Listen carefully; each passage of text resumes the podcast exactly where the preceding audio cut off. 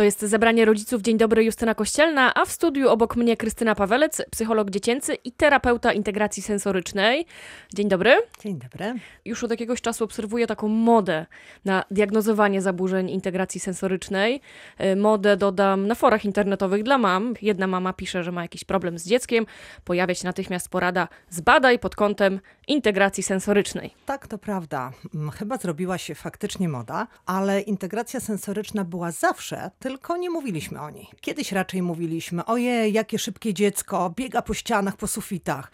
Albo ojej, jaka gapa, wszystko mu leci z rąk, z buzi cieknie. No jakoś sobie dziecko nie radzi. Albo wytrzymały na ból, na przykład. Na przykład, tak, upadnie, wow, jaki superbohater. W tej chwili mówimy więcej o tym, diagnozujemy, sprawdzamy, czym jest integracja sensoryczna. Jest procesem, który pozwala naszemu układowi nerwowemu, czyli pozwala naszemu mózgowi przyjąć ze wszystkich sensorów e, informacje, czyli ze wszystkich zmysłów, przetworzyć ją, e, dopasować w jakiś sposób do informacji, które już ma w swoim doświadczeniu i później wysłać informację zwrotną. Prostymi słowy, taki proces, dzięki któremu dziecko będzie sobie lepiej radziło. A jeżeli mówimy o zmysłach, to najczęściej mówimy, że mamy pięć. Ale tych zmysłów mamy o dwa więcej. O proszę. E, Czyli mamy przede wszystkim zmysły bazowe, to jest układ przedsionkowy, który nam mówi, inaczej zmysł równowagi, e, który nam mówi o tym, czy się ruszam, czy się nie ruszam, czy stoję, czy leżę, jak działa na mnie grawitacja. Jest zmysł propriocepcji, czyli zmysł czucia głębokiego. To jest ten, który jest odpowiedzialny za to, czy potrafię się ubrać, czy może włożę dwie nogi w jedną nogawkę, jak sobie radzę z braniem różnych przedmiotów, jak sobie radzę z tym, żeby usiąść, stanąć w odpowiedni sposób. Czyli te dzieci, które mają z tym problem, często na przykład siadają na brzegu krzesełka i nie wiedzą, co ze sobą zrobić, upadają albo zderzają się ze słupem.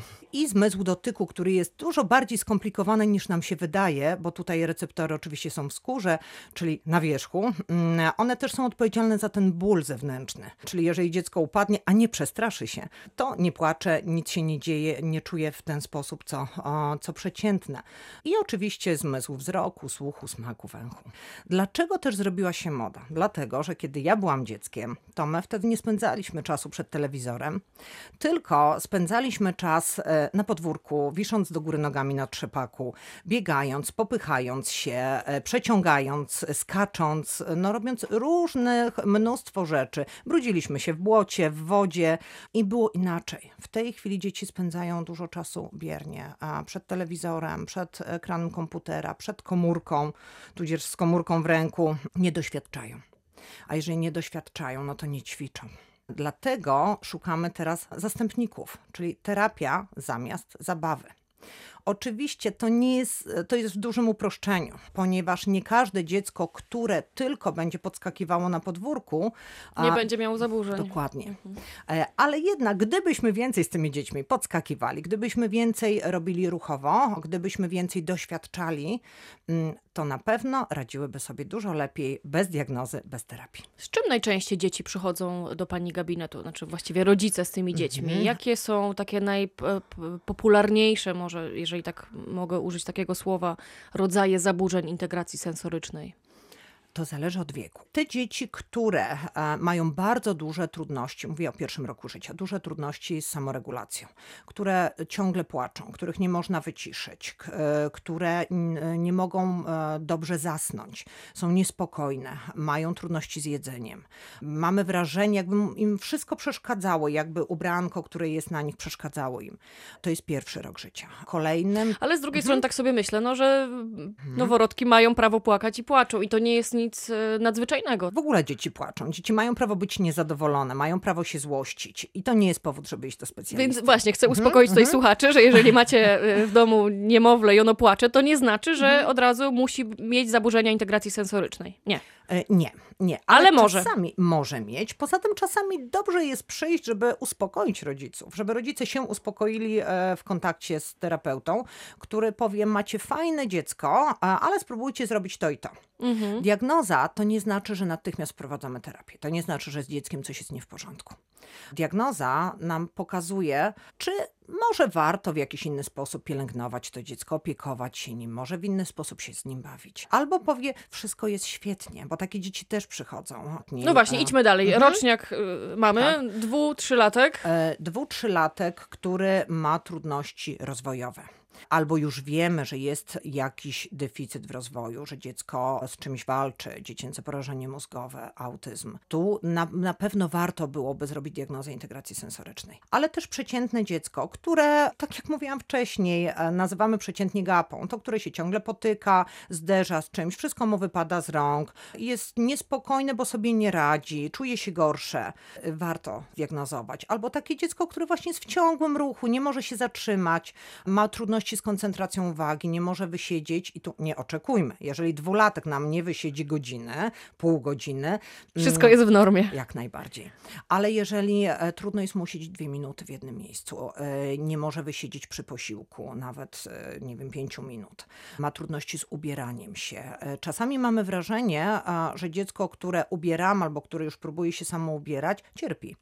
Trudnością jest włożenie czegokolwiek, skarpetek e, i jak kocham e, określenia dzieci, które mówią skarpetki są suche e, albo skarpetki bolą. Bo wtedy to odbieramy często my rodzice jako jakiś przejaw niesubordynacji mhm. i Buntu. wciskamy te skarpety. Musisz się ubrać, bo musimy wyjść. Szybciej, szybciej, szybciej. Czasami się nie da szybciej. Więc warto się temu przyjrzeć, jeżeli e, dzieci nie chcą nosić spodni. E, I przychodzą do mnie dziewczynki, które chodzą tylko w sukienkach, najlepiej luźnych, bez gumek, bez pasków, bez jakichś dziwnych rzeczy, które nie lubią rajtus, które nie lubią butów. Oczywiście chłopcy też, raczej nie chodzą w sukienkach, e, ale też nie noszą jeansów na przykład, które są sztywne. Nie lubią się kąpać, nie lubią wody, nie lubią być brudne. To są dzieci przedszkolne, które mają trudności z dźwiękiem. Tam, gdzie jest duża grupa, ja mam trudność. Yy, oczywiście, jeżeli dziecko zatyka uszy i ucieka, to widzimy, ale niekiedy nie chce po prostu przychodzić, nie chce iść do przedszkola, nie chce iść do dużej grupy, nie chce yy, iść tam, gdzie, nie wiem, do hipermarketu, do kościoła. To może świadczyć o nadwrażliwości tak, słuchowej wtedy. Słuchowej albo dotykowej bo ten ktoś jest bardzo blisko. Dotyk to jest również dotyk ubrania, to jest powiew wiatru. To jest ktoś nie zaraz obok mnie, który dotyka, ale ktoś siedzi, e, nie wiem, 30, 20, 50 centymetrów ode mnie. Czy rozumiem, że takie dziecko się czuje osaczone? Znaczy nie e, tylko dziecko, bo też dorośli bywają tak. mocno zaburzeni sensorycznie. E, ale dorośli sobie jakoś z tym radzą, albo potrafią sobie tego, to wytłumaczyć, albo po prostu będą unikać takich miejsc. A dziecko nie ma wyjścia często. Nie, ono musi iść, tak? Musi iść do cieci na imieniny, E, i, I musi siedzieć ze wszystkimi. Przy... Tak, e, przyjmować buziaki mokre, przytulasy, jeść coś, czego absolutnie e, nie toleruje. I, I tu kolejna rzecz. My często mówimy o tym, że dzieci są nadwrażliwe węchowo na przykład, czy smakowo i dlatego nie jedzą. Bardzo często jest to kwestia dotyku, czyli struktury, faktury naszego jedzenia, tego co próbujemy dziecku dać, czasami wmusić. My zajmujemy się w ośrodku, w którym pracuję, który współtworzyłam, zajmujemy się również dziećmi niejedzącymi ale nie niejadkami. Nie takimi, które, a tam pięciu rzeczy nie jedzą, albo nie wiem, grymaszą przy jedzeniu.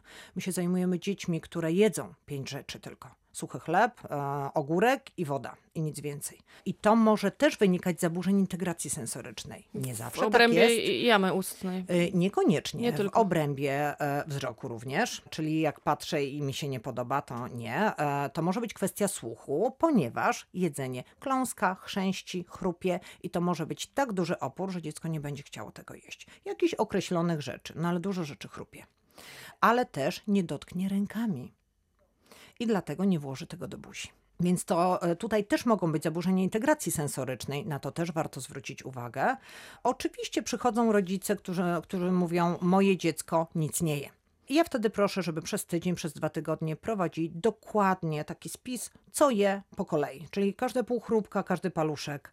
I wtedy się dowiadujemy, czy je, czy nie je, mm, ale też widzimy, co je, co je chętnie, czy, co odrzuca. No właśnie, bo może być kwestia nawyków też żywieniowych, prawda? A, a, niekoniecznie zaburzeń integracji sensorycznej. A, może być kwestia tego, że nie jemy razem posiłków. Niestety coraz częściej my staramy się nakarmić dzieci a dzieci mają brać przykład z nas, więc jeżeli my mamy czas, delektujemy się jedzeniem, siedzimy przy stole, rozkładamy jedzenie na stole, czyli nie robimy gotowej kanapeczki, tylko dziecko musi doświadczyć, mm, może samo nie zje, ale zrobi dla nas kanapkę. Może nie dotknie pomidora, szynki, masła paluszkami, ale może dotknie widelcem. I to już jest coś. Doświadczamy. I od razu przeszłyśmy sobie do tego, co robimy. Nie tylko jak diagnozujemy, ale e, co robimy. Ja tylko na moment jeszcze wrócę do dzieci szkolnych, bo to jest bardzo ważne. Trafiają do nas najczęściej dzieci, które mają trudności e, społeczne, czyli te, które nie lubią być w szkole, nie lubią się bawić z rówieśnikami, e, nie chcą, żeby ktoś był blisko, ale to są też dzieci z trudnościami w nauce. To są dzieci, które nie mogą się skoncentrować, które nie mogą wysiedzieć przy lekcjach, które mają trudność, żeby patrzeć na tablicę, na panią, która coś mówi i jeszcze zapisywać coś w zeszycie. Tutaj trudność może być z napięciem mięśniowym, może być, e, czyli właśnie posturalna, ale może być również, mogą być zaburzenia właśnie proprioceptywne, czyli jeżeli ja siedzę w nieprawidłowy sposób, jeżeli ja wiszę, leżę na ławce, to ja nie słyszę, nie widzę i nie mogę nic zrobić. No, To jest z reguły bardziej skomplikowane, ale warto wtedy udać się z dzieckiem do terapeuty integracji sensorycznej, który sprawdzi, czy coś jest na rzeczy. Ja wyczytałam takie zdanie, że te zaburzenia, one nie mijają wraz z wiekiem. Tak się czasami y, dzieje w takich dziecięcych sprawach, tak? Że, że, że mija takie napięcie emocjonalne, na przykład dwulatka, tak? I on się robi współpracującym trzylatkiem na przykład. A podobno zaburzenia integracji sensorycznej to nie jest kwestia wieku i one tylko się utrwalą. Troszkę tak, troszkę nie, dlatego że doświadczając, my ćwiczymy. Natomiast pewne nadwrażliwości faktycznie zostają. I przecież my dorośli też jesteśmy tacy, że część z nas bardzo lubi towarzystwo i lubi, jak jest głośno, jak się dzieje, e, jeżeli koncert to pod sceną albo przy głośniku, a część z nas absolutnie nie. Woli w domu, w zaciszu, więc warto też przyjrzeć się sobie. Poza tym, e, jeżeli mamy takie dziecko w domu e, i my mamy dużo trudności, to oczywiście troszkę możemy mówić i o ge- genetyce, ale możemy mówić o doświadczeniu. Jeżeli mama, tato będą unikać dużych skupisk ludzi, nie będą chodzić właśnie do cioci na imieniny, nie będą chodzić tam, gdzie jest dużo ludzi, no to automatycznie dziecka tam nie zabiorą. Ono też nie będzie doświadczać.